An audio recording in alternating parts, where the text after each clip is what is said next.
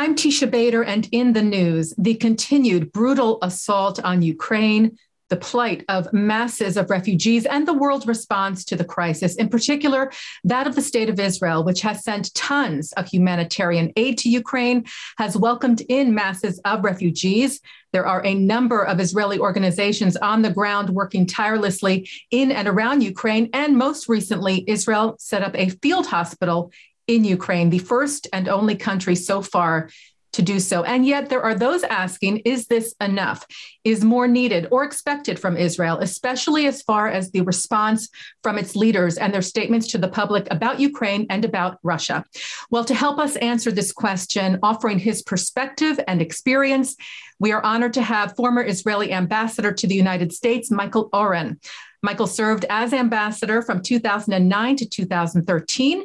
Israel's embassy cites that he was instrumental in securing U.S. support for Israel's defense and upholding Israel's right to security and peace.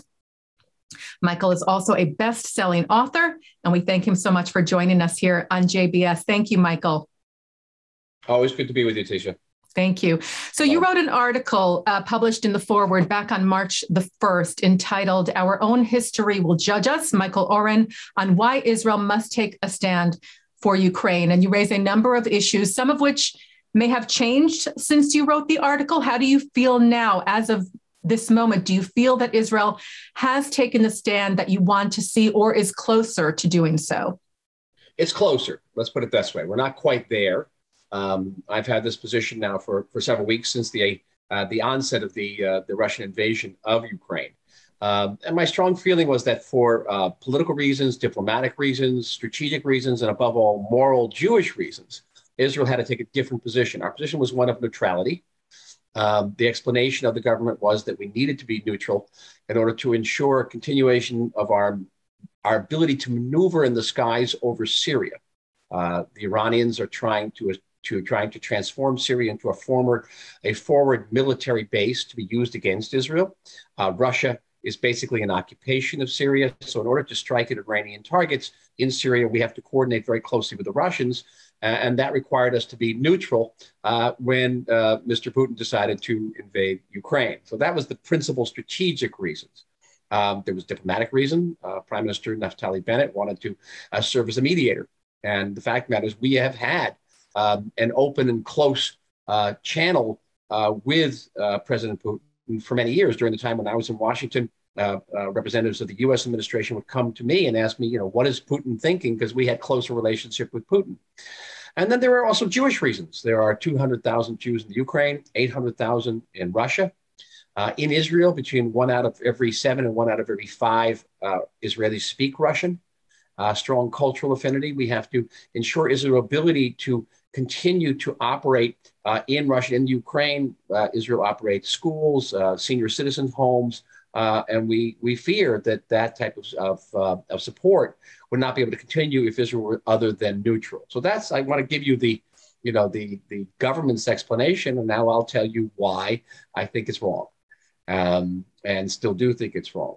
Um, one of the reasons has to do with, first of all, why are we so afraid of the Russians in Syria? We've seen that the Russian army is not the juggernaut that everyone seems to think it is. Uh, in Syria, there are all of 4,300 Russian soldiers, uh, several dozen warplanes.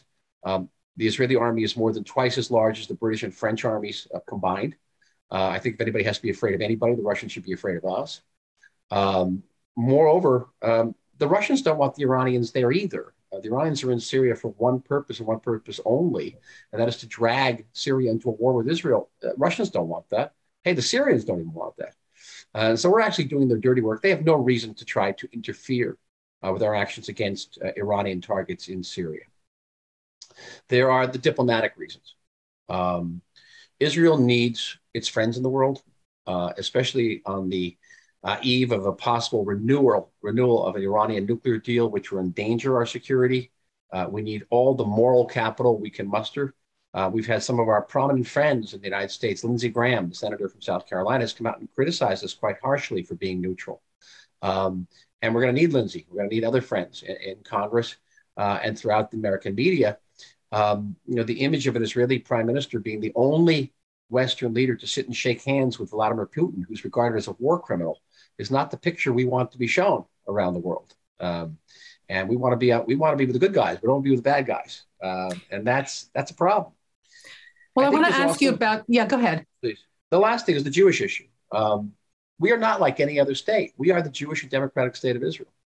And as a Jewish and democratic state, we cannot morally sit by and be neutral while a, while a fellow, a fellow democracy is fighting for its freedom with Molotov cocktails and small arms. Uh, a resistance led by a proud Zionist Jew. Uh, how do we remain neutral in the face of that? And so, yes, I have taken on the government's position and been highly critical. So I'm wondering about your use of the word neutrality because Israel has done a number of things. Um, for instance, voting in favor of the UN resolution um, at the end of March to condemn Russia or to ask Russia to halt uh, its attack on Ukraine. That's number one. And I'm not sure about the use of the word neutral as far as certainly statements by Foreign Minister Yair Lapid has come out and named Russia specifically by name, called out Russia, said that the killings in Bucha were war crimes. Naftali Bennett, who you mentioned earlier, slightly less apt, prone to name Russia uh, specifically. He has not said the names Russia or Putin. However, he has condemned the invasion of Ukraine. He has said that Israel stands with the people of Ukraine.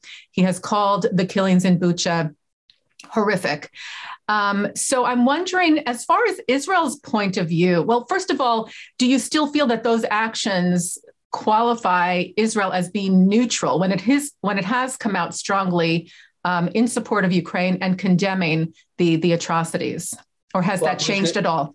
It has changed. It has changed since the since you know since now over three weeks ago when the when the war began. Um, the Israeli position has changed, and yes, we have come out and condemned uh, the invasion more unequivocally um, from um, not voting for a Security Council uh, condemnation of Russia. We proceeded to, to join a General Assembly condemnation of, of, uh, of Russia. And yes, we have condemned, condemned the, the war crimes. Um, and we've sent a lot of humanitarian aid, but we have not, we have not, Tisha, we have not joined in any of the sanctions against Russia. Uh, we have not sent um, non-offensive uh, military equipment, uh, and we've been asked several times to send uh, helmets and ceramic flak jackets. Uh, we have not done that. Um, and I think by doing that, I think we would send a, I think the proper message uh, to our friends. Um, we would be able to look ourselves in the mirror, which I think that uh, Vladimir Zelensky is holding up in front of us, and, and not see in that image a country which is is frightened and, and self-centered. Interesting, you mentioned the flak jackets. I did read a report this morning, and you probably know more about this than I do. That the foreign ministry, Israel's foreign ministry, said it is once again considering sending flak jackets and such defensive. As you mentioned, it's for some reason it counts as military aid, but we all know it is defensive. You put on a flak jacket, you can't hurt anyone with it. You're protecting yourself. So, do you think that that there's a chance that Israel might now approve um, such supplies to Ukraine? I think so. I do. Uh, I just spoke to a friend who returned from a humanitarian mission, an Israeli humanitarian mission in, in Ukraine. He says that the, the, drivers who are driving, you know, vital supplies, medical supplies, are begging Israel for flak jackets and helmets. Um, I don't know how morally we can withhold that. The other question is it seems to me that even if Bennett is not naming Putin by name, it's clear when he condemns what's happening in Ukraine that that's against Russia, right? So, what is really the difference in perhaps in Bennett's mind or in Russia's mind, isn't it obvious what Israel's position is? And what is the thought that, like, oh, well, this would be too much. If we do X, it will be too blatant that we're against Russia. Like, isn't it already clear that Israel is condemning the atrocities? We're condemning in words. The question is whether we're mm-hmm. condemning in actions. And um, and that that that our friends want to see that we're condemning in actions. Um, and it, it's not an easy policy, don't get me wrong. Um, there is, a, among a certain segment of the Israeli population, uh, how should I put this, no deep love for Ukraine. Um, I've been stopped in the street by, by Israelis who say, How can you call for us to support Ukraine? This is the most anti Semitic country in history, uh, with a vast amount of Jewish blood on its hands, collaborating with the Nazis, um, massacring us in the 17th century. Um, I mean, my own family fled Ukraine for the United States. They fled the pogroms, and my, my grandparents told me about about the pogroms in Ukraine. They remembered them as children. So yes, it, it, it's um, in my shortly after completing my service in the Israeli army, I was sent to work underground uh, with the Zionist uh, uh, with the Zionist refuseniks uh, in in the Ukraine, and I encountered Ukrainian anti-Semitism up front. Uh, the Ukrainian KGB was viciously uh, anti-Semitic, viciously anti-Semitic. So I saw it up front. And so it's not. I, I say this um, not with alacrity, not with, with not with any any any ease. Still, Ukraine has changed, and again, it is a fellow democracy. Uh, it is fighting for its freedom. Um, it is suffering massacres. Uh, this resistance is being led again by a proud um, Zionist Jew. He once, Mr. Zelensky, seriously considered moving to Israel in the early 1990s. Um, and I just think it, uh, we have to be able to look ourselves in the, in, in the face and that mirror that, that Ukraine is holding up to us. But I think you would agree. You mentioned people perhaps not being supportive in Israel. I think from what I've heard and seen, the majority of Israelis are strongly supportive of the people of Ukraine sending over their own uh, coats and supplies and doing what they can. We have um, we had um, Dr. Dorit Nitzan on recently talking about the incredible uh, volunteer efforts of the of medical professionals in Ukraine who are just leaving, picking up their lives and going there to do whatever they can. I think that reflects the majority um, of the people of Israel, certainly the also i want to just mention i read this today as well that the foreign ministry released a statement uh, lapid and defense minister benny gantz met with about 80 ambassadors today for a press briefing. And again this is a quote emphasized israel's condemnation of the russian invasion of ukraine. That is i think over the last couple of days that has become more of what we're hearing out of the israeli government. It's excellent. It's very good. It's not enough. It's not enough. Okay. Okay uh, Gilad Kariv actually. Deeds, not just words. No, I understand. And, and speaking of deeds, uh, Knesset member Gilad Kariv, who is a Reform rabbi as well as serving in the Knesset, uh, called for Israel to join in imposing sanctions. Is that a, a realistic, like, is, is, is Israel even in a position where such um, a measure, what would that look like if Israel decided to join the countries imposing sanctions on Russia?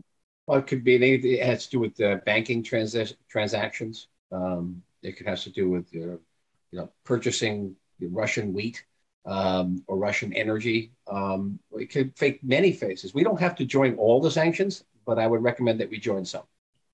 Let me ask you this: So, if Bennett is really eyeing the role of mediator. Let's say that this is actually a real possibility that Israel could serve as a mediator between Russia and Ukraine in order for that to happen, as you mentioned, it it would be important, as you mentioned in your own experience um, serving as ambassador, to maintain somewhat warm relations or civil relations between Russia and Ukraine and Israel in order for Israel to serve in that role of mediator. So how do we how does Israel hold on to that possibility, which would be obviously incredibly important if Israel could help end this horrific war and at the same time take some actions that you're asking for it to take? Can those two things coexist? So, I, first of all, I don't know how realistic it is, and I actually don't know how actually benefited, beneficial will be for Israel in the long run uh, to be a mediator. First of all, the chances of successfully mediating at this stage are, are, are negligible, uh, but much bigger actors are, are stepping in. Uh, France, um, the actual negotiations are taking place in Turkey. Um, and it's nice that that uh, the prime minister has spoken personally with uh, with Putin. That he's had some some phone calls, but um, uh, at this point, I don't see Israel playing that mediation role. Moreover, we are now experiencing a wave of terrorist attacks, um, and the prime minister uh, cannot devote his time to another conflict. Uh, Israelis are being massacred in the streets, um, and as of this morning, it's not certain that the prime minister even has a government. Um, so he's got to have his hands completely full with other things and not dealing with the, with the, with this crisis.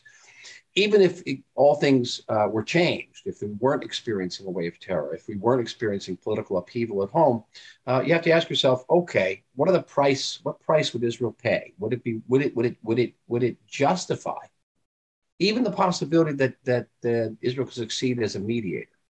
Because the price again is going to be support from our friends at a time when we really need it uh, to counter the Iran nuclear threat. Um, um, we have to think about American Jews who I'm sure are, are passionate in their su- support of Ukraine, and then looking at Israel and saying, I, I, get emails all the time saying, "How could you? How could you do this constantly? Do this? How can you be neutral?"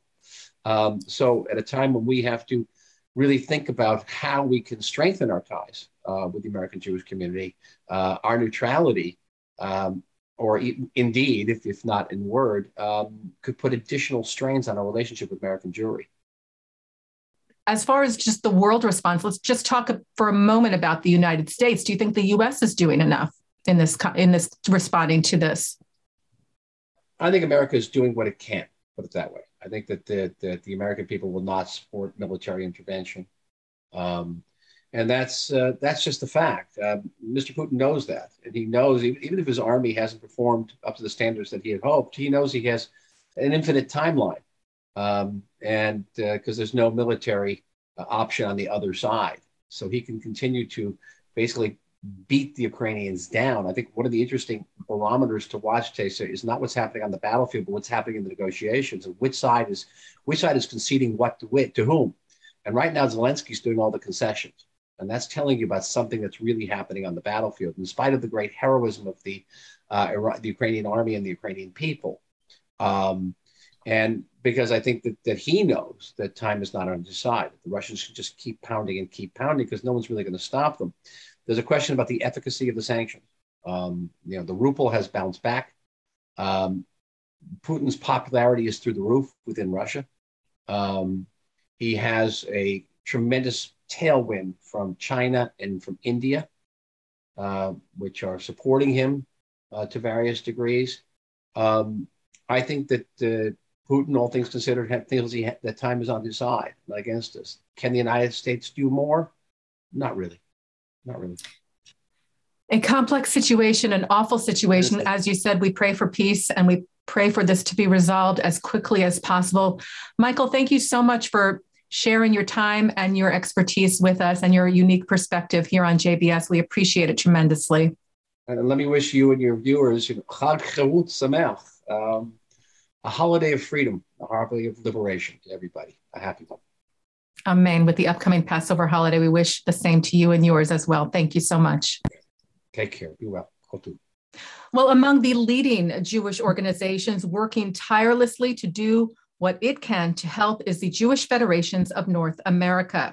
And we are so fortunate to have CEO of the JFNA, Eric Fingerhut, joining us here on JBS to talk about the Ukraine relief efforts, including the recent aid mission he led to the Ukraine border and the JFNA's fundraising campaign that has raised over $40 million in aid for Ukraine.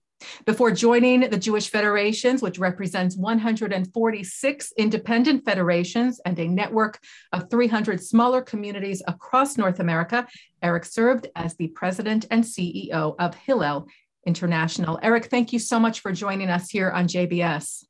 Thank you for having me. It's a great pleasure to be here. It's a real honor. Thank you. I understand you're in Israel at the moment. That's where we're catching you. I am. Greeting, greetings from Yerushalayim. It's wonderful, wonderful to talk to you from from Israel. Very nice. Thank you. So, talk about this mission um, that you recently led it was on the Polish border with Ukraine. You're one of the first uh, groups to actually go to that area. What what was that experience like? So, uh, Tisha, it, it's really moving. First of all, we've actually, uh, as of this week now, had four different uh, uh, groups that have gone, representing now probably 50 or 60 of our 146 Federation communities. Uh, I personally have been uh, to the border twice and uh, uh and been in Warsaw uh, three times since the war broke out. Um, it, it's really a moving experience in two ways. First, uh, as has been widely reported, the bulk of the refugees coming across are women and children because Ukraine, the, the men, the, the, the men of fighting age, uh, are being uh, are not allowed to leave, and whether they're voluntarily fighting or whether they're being detained, not allowed to leave. So, uh, you know, many many mothers and children are leaving their husbands and their fathers behind, and then of course there's elderly, you know, those who are are beyond fighting age, but uh, who very much need lots of assistance. So it's it's really moving to see the large number, particularly large number of children uh, who, you know, are really uh, confused. I mean, that this isn't something that was built, you know, that, that they've been planning for for months and years. This was something that just all of a sudden they're, you know, they were in school one day and the next day they're, uh, the next day they're being, um, you know, they're refugees. Um, so that was one thing. The second is it is impressive the relief efforts. Of course, I'm enormously proud of the Jewish relief efforts. Our primary uh, partners in that through the Jewish Federations are the Joint, JDC, uh, which does the humanitarian relief, uh, you know, food and medicine and shelter, and uh, and uh, the Jewish uh, Agency, which for Israel, which does rescue, and then Aliyah is, is bringing people to Israel. Um, they are enormously impressive in the work that they're doing on the ground. Uh, but as well, many other organizations. You know, you mentioned I was the head of Hillel, and there's Hillels uh, in uh, all around the region that are that are helping uh, take care of the turn turn the, the, the Hillel in Warsaw turn themselves into a child care place. You know, to take help take care of the kids. Uh, the uh, Chabad is very very active, and and Moishe House and the JCCs and a number of other really impressive uh, really impressive efforts. And, and also broadly, the global efforts. There's organizations from all over the world uh, that are there. Uh, and there's a lot of help for people once they make it across the border. And I know you've been strongly advocating, Eric, for countries to take in these refugees. Tell us about those efforts and what you think people really need to know. You know, we see things on the news, we see photographs and images. You were there in person. Did you speak to any of the refugees? What was the what did you yeah. feel? What was sort of their state of mind, and what do you want people to really know about how dire this situation is? Well, uh, certainly, you know, I'm a citizen of the United States, um, and uh, uh, and our uh, federations are located both in the U.S. and Canada. And uh, we have been uh, representing the Jewish community strong advocates for our countries to accept, uh, you know, accept as many refugees as we possibly can. Uh, the the countries in Europe have actually been quite good so far about allowing people to stay uh, in the countries. I believe they've extended, you know, normal typical visitor visas to eight. They've told me up to 18 months they can stay while they're figuring out where they want to go permanently. The, the answer to your question about what the mood is, uh, first of all, you have millions of refugees. And, and again, I think it's important for uh, this audience to know that uh, while obviously there's a large number of Jewish refugees, the Ukrainian Jewish community was one of the larger Jewish communities in the world. Uh, we estimate about 200,000. Of course, they all haven't left, um, but, but a large number have. Uh, but, but we're talking a tiny percentage ultimately of the millions of over 4 million refugees that have left uh, that have left Ukraine to the state. And you know, this is not a crisis. It's a crisis that's impacting Jews, but it's not a crisis directed at Jews. You know, unlike unlike so many other experiences of our of our history. And so we have the ability to look broadly at how we can also be of help uh, to uh, you know the broader community uh, to take our Jewish values of being Or LaGoyim, of being a light to the nations, and helping as many as we possibly can. Um, and what you see when you're in the major cities surrounding the Ukrainian border, obviously, I spent a lot of time in Warsaw, but the same thing's true of Budapest and, and in Romania and in Moldova, um, is huge numbers, again, of women and children. They're staying in, in uh, hotels and people's homes and in you know, uh, dormitories that have been turned into shelters. They're being fed, they're being clothed. There's extraordinary outpouring of, of charity in that regard. Um, but what, what you've, the predominant uh, message we hear from people is they're not yet ready to move on. They want to stay as close as they can to Ukraine for the reason that I mentioned already, which is that you know they they want to reunite their families. Um, and and many you know they hope they'll go back that they'll you know that the war will end and that their homes and businesses will be intact many are starting to realize that's not the case but even if they decide to permanently leave ukraine they want to do it as a family uh, unit as much as possible so uh, i think we're going to see a huge refugee and humanitarian need in those border countries and in Europe generally for quite a few months. And then we'll start to see, uh, you know, more and more deciding what their final destinations are. I think we will see more Ukrainians coming to North America uh, as the months go on.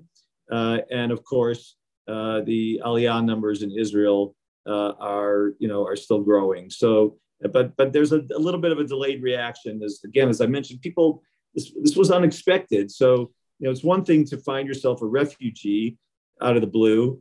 Um, uh, another to make also that decision immediately that you want to permanently leave, uh, you know, leave your home uh, and become a, a, citizen, you know, build your life in another country. Of course, we're, you know, we're proud of, of Jews who who choose to do that in the state of Israel. Um, that's one of the reasons the state of Israel exists is to, you know, is to bring Jews from anywhere in the world uh, who are unsafe to a safe home that is their home. Uh, I was just today at the Welcome Center for Refugees, Ukrainian refugees in Jerusalem at the Nefesh B'Nefesh headquarters, where the Ministry of Absorption and other relevant ministries have set up a like a one-stop shop where you can go around and get your health card and your employment card and your bank, you know, authorization, all sorts of things. And it's moving. It's really moving. Uh, you know, to to to see people uh, starting a new life, and also to see uh, Israel. Look, it's a bureaucracy. You can't you can't get around that. But but to see the the eagerness with which they're being welcomed. Well, Eric, thank you so much for all your efforts and the efforts of the federations, having raised tens of millions in dollars. Also, you've set up a volunteer hub uh, together with the organizations you mentioned, the American Jewish Joint Distribution Committee, IsraAid, as well as the Jewish Agency, um, getting giving volunteers somewhere to go, people who want to help in that capacity. Yes, absolutely. Um, you know, when we were when we've been talking to those working on the ground, you mentioned, you know, particularly the agencies you mentioned, uh, they all their staff is is stretched. Um, they all need help, but but when we asked them, they said yes, they need help, but they but they need a particular kind of help. They need people who speak the language, uh, Russian and Ukrainian. Um, they need people with skills that are needed on the ground, social work, clinical skills, you know, childcare, uh, education, those kinds of skills. And they also need people who can commit to a little bit of a period of time. You know, we it's not helpful that people come for 24 hours or 36 hours. So we created a volunteer hub where we're matching uh, volunteers who meet those criteria to um, you know to the needs in the region. And also, of course, we're happy to raise the funds to help support them to go over uh, and uh, and have some spending money, you know, while they're there. Um, and uh, so far, the you know, the first group is over there. Uh, but as word is getting out, I think the volume of, of this will grow. And remember, this is going to be a long crisis. Even if the war ended tomorrow, you have rebuilding, you've got uh, you know enormous amount of displacement um, uh, and resettlement. So we, we need to we need to realize that uh, you know we're going to be we're going to be helping for probably uh, a matter of years. This isn't uh, just days and weeks. Well, we thank you for everything Federations has done up to this point and your continued work in this crisis. Um, we know this is the work that you do every day, and we appreciate it very, very much and wish you the best uh, going forward.